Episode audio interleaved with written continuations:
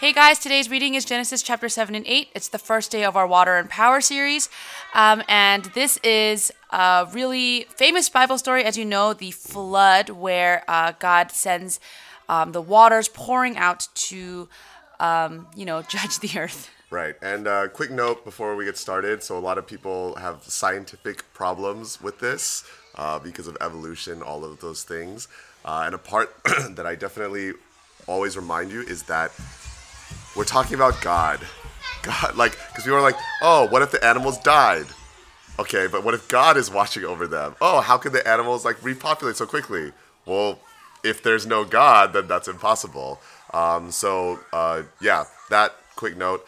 Uh, and I think because this is a chapter or this is a story that many of you have heard before and has been talked about a lot, to me, I think whenever I encounter chapters like that, it's really valuable to try to read it from the lens of the people who are actually living it, right? What is this like for Noah? What is this like for his family?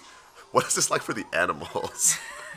And yeah, um, also think about uh, who it's being written to. So we believe that the book of Genesis was probably written by Moses. So the first people who probably heard the story, um, if it wasn't passed down like in a written form, was you know the Israelites. You know they're probably either in the desert walking around you know this is when the story is really written down and you know what is this story telling the people of israel about who god is Right. And uh, when it comes to our uh, theme for this week, water and power, uh, we know that water has kind of a double edged connotation in the Bible. So, on the one hand, it's life giving, right? Like rivers and drinking and all that stuff, and water from the rock.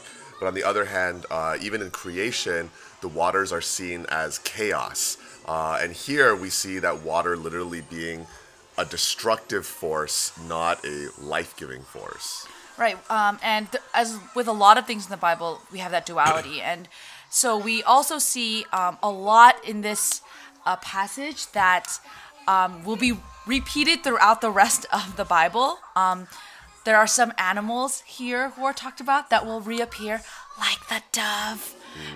Um, there Elephants? Elephants. Definitely elephants. mention elephants.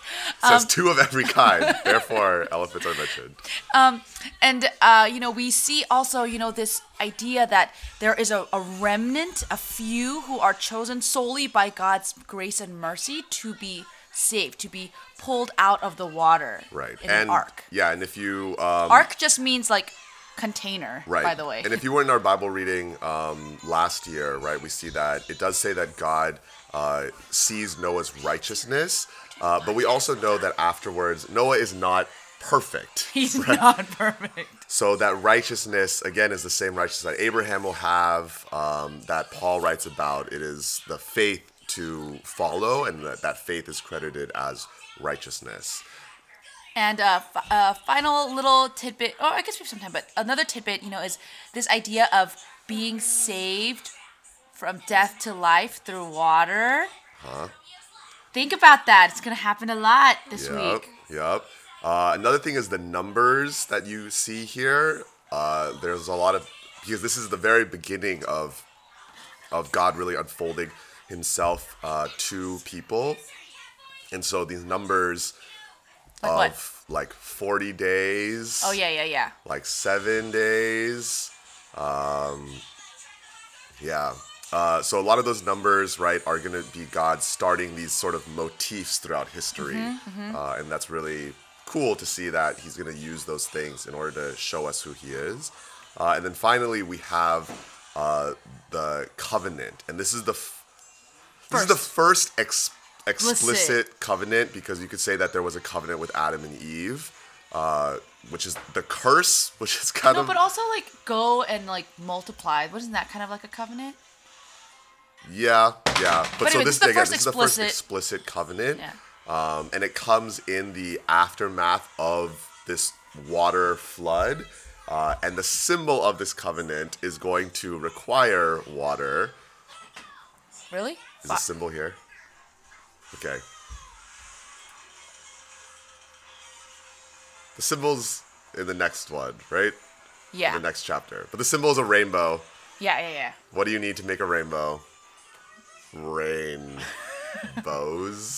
All oh, last thing. Um, just a little random trivia. Um, some people say that it actually never rained on the earth until this moment, until the Noah's flood. Like they said that the rivers or the waters kind of watered the earth.